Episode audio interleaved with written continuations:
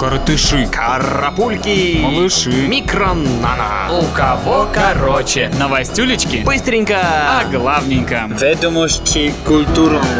Новости культуры.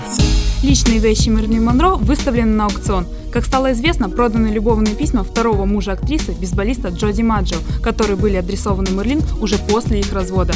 Также было... Также было продано письмо, написанное самой Мэрилин Монро к ее третьему мужу Артуру Миллеру. Общая сумма, вырученная за письма, составила сто двадцать одну тысячу долларов. Также на аукцион обещают выставить посуду, шелковое пальто и нижнее белье актрисы.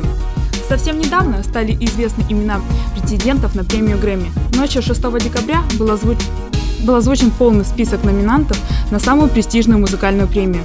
У Бьонса и Сэма Смита есть возможность завоевать самое большое число статуэток. Они участвуют в пяти номинациях. Следом идет и Геазалия, у нее четыре номинации, а замыкает четверку лидеров Тейлор Свифт, у нее есть возможность получить три статуэтки. А нам остается только ждать проведения церемонии, которая состоится восьмого февраля две тысячи пятнадцатого года. шестого декабря в спортивном комплексе «Олимпийский» состоялся ежегодный музыкальный фестиваль «Песня года». По многолетней традиции было проведено награждение лауреатов. Певицей года была названа Ирина Аллегрова, композитором года стал Константин Меладзе, а лучшим певцом Валерий Меладзе. Приз за лучший саундтрек года получил Филипп Киркоров. Увидеть концертное шоу зрители смогут в новогодние каникулы на телеканале «Россия». У кого короче?